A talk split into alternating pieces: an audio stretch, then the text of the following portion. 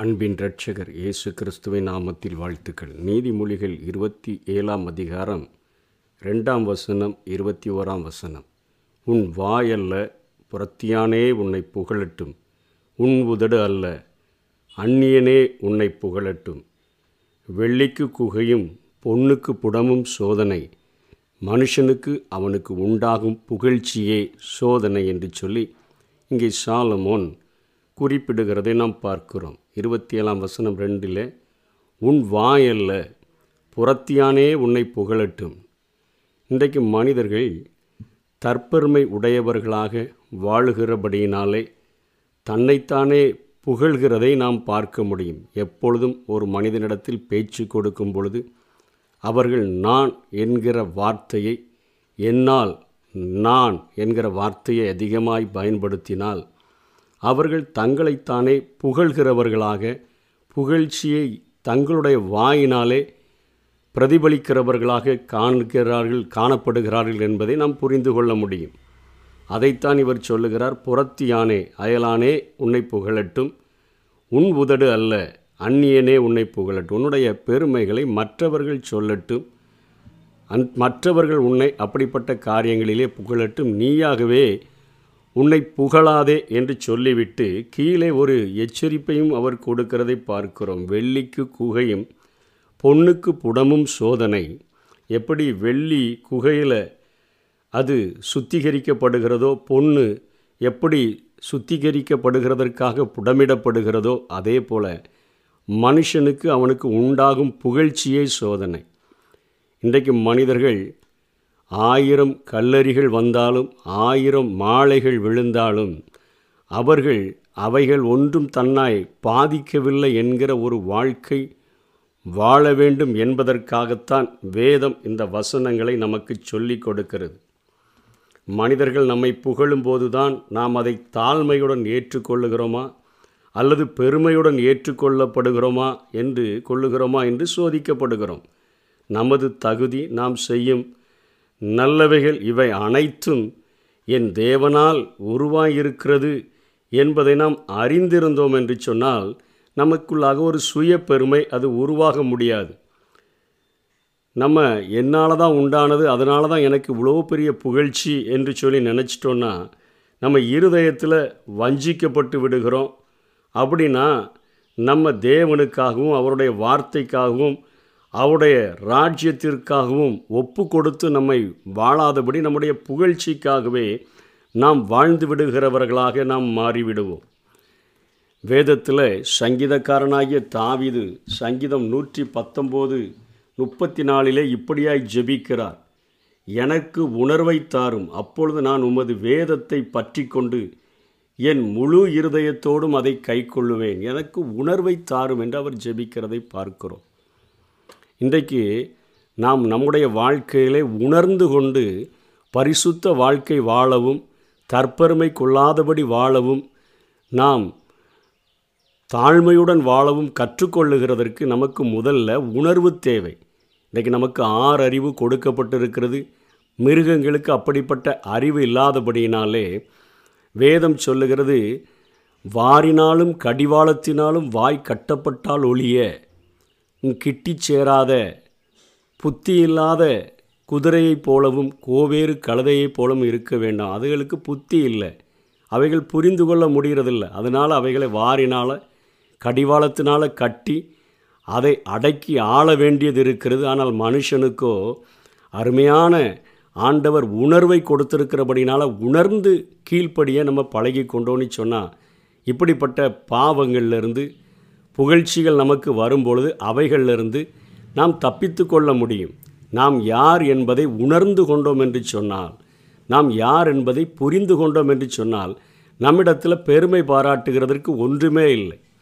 ஏனென்று சொன்னால் ஏசாயா பதினாலாம் அதிகாரத்தில் தான் இந்த உலகத்தை இன்றைக்கும் ஆட்டி படைக்கிற சத்ருவின் வீழ்ச்சியானது சொல்லப்படுகிறது. அவனுடைய வீழ்ச்சியானது நான் உன்னதத்துக்கு ஏறுவேன் உன்னதமானவருக்கு ஒப்பாவேன் என்று சொல்லி தன்னை படைத்த சிருஷ்டியாகிய அந்த லூசிஃபர் சாத்தான் என்றைக்கு நான் வானத்துக்கு ஏறுவேன் என்று சொல்லி அவருக்கு ஈக்குவலாக தன்னுடைய மகிமையை தேட ஆரம்பித்தானோ தற்புகளை தேட ஆரம்பித்தானோ தன்னோடு கூட ஒரு சே ஒரு கூட்டத்தை சேர்த்து கொண்டானோ அன்றைக்கு தான் இந்த பூமிக்கு அவன் தள்ளப்பட்டான் என்று நாம் ஏசாயா பதினான்காம் அதிகாரத்திலே நாம் பார்க்கிறோம். அவனுடைய சுபாவங்களில் ஒன்றாக இந்த புகழ்ச்சி இருக்கிறபடியினால் நம்முடைய வாயினாலேயே நம்ம புகழ்ந்து கொள்கிறோம் மற்றவர்கள் புகழும் பொழுது நம்ம அப்படியே இது என்னால் உண்டானது அப்படின்னு சொல்லி நம்ம தேவனுக்கு கனத்தையும் மகிமையும் செலுத்தாதபடி வாழும் பொழுது நாம் சீக்கிரத்தில் அந்த புகழ்ச்சியில் மாட்டிக்கொண்டு இருதயத்தில் வஞ்சிக்கப்பட்டவர்களாக நாம் மாறிவிடுகிறோம். இதை உணர்த்தும் வண்ணமாகத்தான் பிலிப்பியருக்கு பவுல் எழுதும் பொழுது அவர் ரெண்டாம் அதிகாரத்தில் அவர் மூன்றாம் வசனத்தில் இருந்து தெளிவாக ஒரு காரியத்தை கற்றுக் கொடுக்கிறார். ஒன்றையும் வாதினாலாவது வீண் பெருமையினாலாவது செய்யாமல் மனத்தாழ்மையினாலே ஒருவரை ஒருவர் தங்களிலும் மேன்மை உள்ளவர்களாக எண்ண கடவீர்கள். இந்த உணர்வு உண்டாக வேண்டும். தாவிது ஜெபித்தது போல எனக்கு உணர்வை தாரும் என்று நாம் ஜெபிக்கிறவர்களாக நாம் காணப்பட வேண்டும். இவ்வுலகத்தில் வீழ்ச்சியடைந்த மனித சமுதாயம் தன்னை மையப்படுத்தணும். எல்லா இடத்திலும் தான் தான் என்கிறத மையப்படுத்தணும் என்கிறதுலையே தான் அது குறிப்பாக குறிவ குறிவைத்து இருக்கிறது. ஆனால் வேதாகமும் தேவனை மையமாக கொண்டு தான் மனித இனம் வாழணும். என்னுடைய எல்லா விதமான காரியங்களுக்கும் தேவன் இல்லைன்னா நான் ஒன்றுமே இல்லை அப்படிங்கிற ஒரு சூழ்நிலையில் வாழ வேண்டும் என்று சொல்லி வேதம் கற்றுக் கொடுக்கிறதை நாம் பார்க்கிறோம். ஒன்றையும் வாதினாலாவது வீண் பெருமையினாலாவது செய்யாமல் மனத்தாழ்மையினாலே ஒருவரை ஒருவர் தங்களிலும் மேலானவர்களாக எண்ணுங்கள் என்று சொல்லப்படுகிறது. அதே போல் நாம் தாழ்மையாக இருக்க வேண்டும். ஏனென்றால் நமக்குள்ள ஒரு உணர்வு உணர்வு வரணும். நான் அற்பனும் பாவிகளும் நீசருமானவர்கள் என்கிற ஒரு உணர்வு நமக்கு இருக்க வேண்டும். நம்ம கிறிஸ்துவை சேர்ந்தவர்கள் நாம் எதை குறித்தும் பெருமை பாராட்ட முடியாது.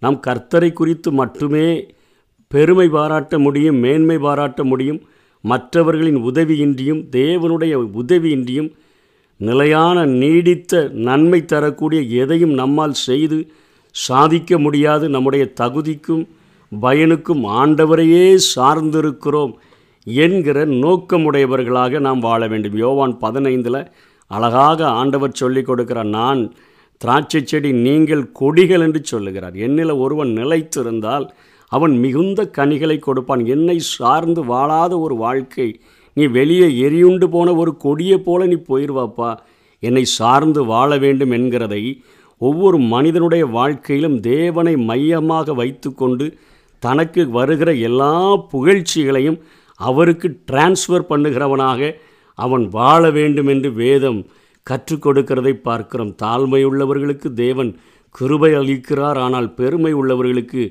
தேவன் எதிர்த்து நிற்கிறார் என்று யாக்கோபு நான்காம் அதிகாரத்தில் சொல்லப்படுகிறது. மிகவும் ஊக்கமான பிள்ளைகள் மிகவும் தாழ்மையுடன் தங்களுடைய ஆண்டவருக்கு ஊழியம் செய்கிறார்கள். அப்போஸ்தலர் இருபது பத்தொம்போதில் பார்க்கிறோம். விசுவாசிகள் என்ற நிலையில் நாம் மற்றவர்களோடு தாழ்மையுடன் வாழ வேண்டும். நம்மை விட அவர்கள் எல்லா வகையிலும் அதிக முக்கியமானவர்கள் என்று நாம் நினைக்கிறவர்களாக இருக்க வேண்டும். ரோமர் பனிரெண்டு மூன்றில் தாழ்மைக்கு எதிர்ச்சொல்லு தான் பெருமை. பெருமை என்பது ஒரு மனிதன் மனிதனில் தன்னை பற்றி அதிகமாக பெரிதாக்கி கூறும் உணர்வு தனக்கு முக்கியத்துவம் தனக்கு மதிப்பு தனக்கு திறமை தனக்கு உயர்வு சாதனைகள் ஆகியவை இவையெல்லாம் எனக்கு வேணும் வேணும்னு நினைக்கிறவன் தரம்பு ப தற்பெருமை உடையவனாக மாறிவிடுகிறான். இந்த உலகத்தில் தவிர்க்க முடியாத மனித சுபாவம் பெருமையே தவிர அது தாழ்மை அல்ல என்று சொல்லி நாம் வேதத்தில் நாம் பார்க்கிறோம். இயேசு கிறிஸ்து அதனால தான் எல்லா புகழ்ச்சியிலும் உயர்ந்து விளங்கின பொழுது அவர் முதல் அற்புதத்தில் இருந்து அவர் அநேக அற்புதங்களை மறித்தவர்களை உயிரோடு எழுப்பின அற்புதம் வரையிலும் அவர் செய்த காரியங்களை நாம் வேதத்திலே பார்க்கிறோம். கடைசியாக அந்த ராபோஜனத்தின் போது அவர்களோடு கூட பந்தி இருந்த பொழுது அவர் தன்னுடைய அங்கியை கலட்டி வைத்துவிட்டு தன்னுடைய ஒரு சீலையை தன்னுடைய இடுப்பிலே கெட்டிக்கொண்டு எல்லா சீஷர்களுடைய கால்களையும் கழுவினதை நாம் வேதத்திலே பார்க்கிறோம். அத்தனையாய் தன்னை தாழ்த்தி தன்னுடைய காரியங்களை தன்னுடைய சீஷர்களுக்கு கற்றுக் கொடுத்து அவர்களை உணர்வுள்ளவர்களாக மாற்றும்படியாக ஆண்டவர் இந்த காரியத்தை செய்ததை வேதத்தில் பார்க்கிறோம். ஆகவே நமக்கு உண்டாகிற புகழ்ச்சியே நமக்கு சோதனை நம்முடைய உதடுகளினால் நம்ம துதிக்காமல் நம்மை புகழாமல் மற்றவர்கள் நம்மை புகழும் பொழுது அதனால் மயங்காமல் இருந்தோன்னு சொன்னால் இந்த உலகத்தில் தேவனை மையப்படுத்தி வாழ முடியும் ஆசீர்வாதங்களை பெற்றுக்கொள்ள முடியும் அப்படிப்பட்ட கிருபைகளை தேவன் நமக்கு தந்தருள்வாராக. ஆமை